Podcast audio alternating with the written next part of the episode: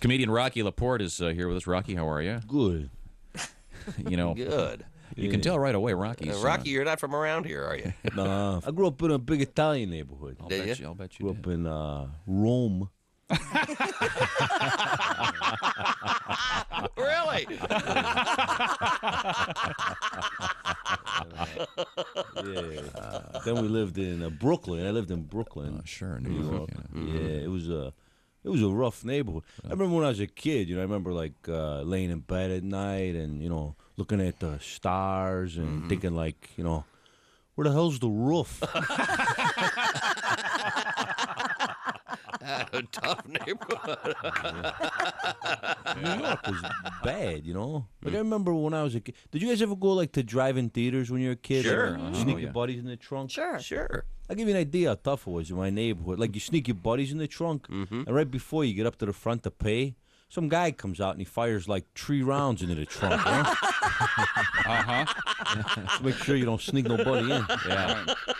So one day, this kid Frankie's in the trunk, and uh, he gets shot in the leg a couple times. Yeah. and he's bleeding a little bit. And we get inside the drive-in, and right away he wants to go home. I'm like, what a whoosh! I said, last week Nicky got it three times in the head. He didn't say nothing.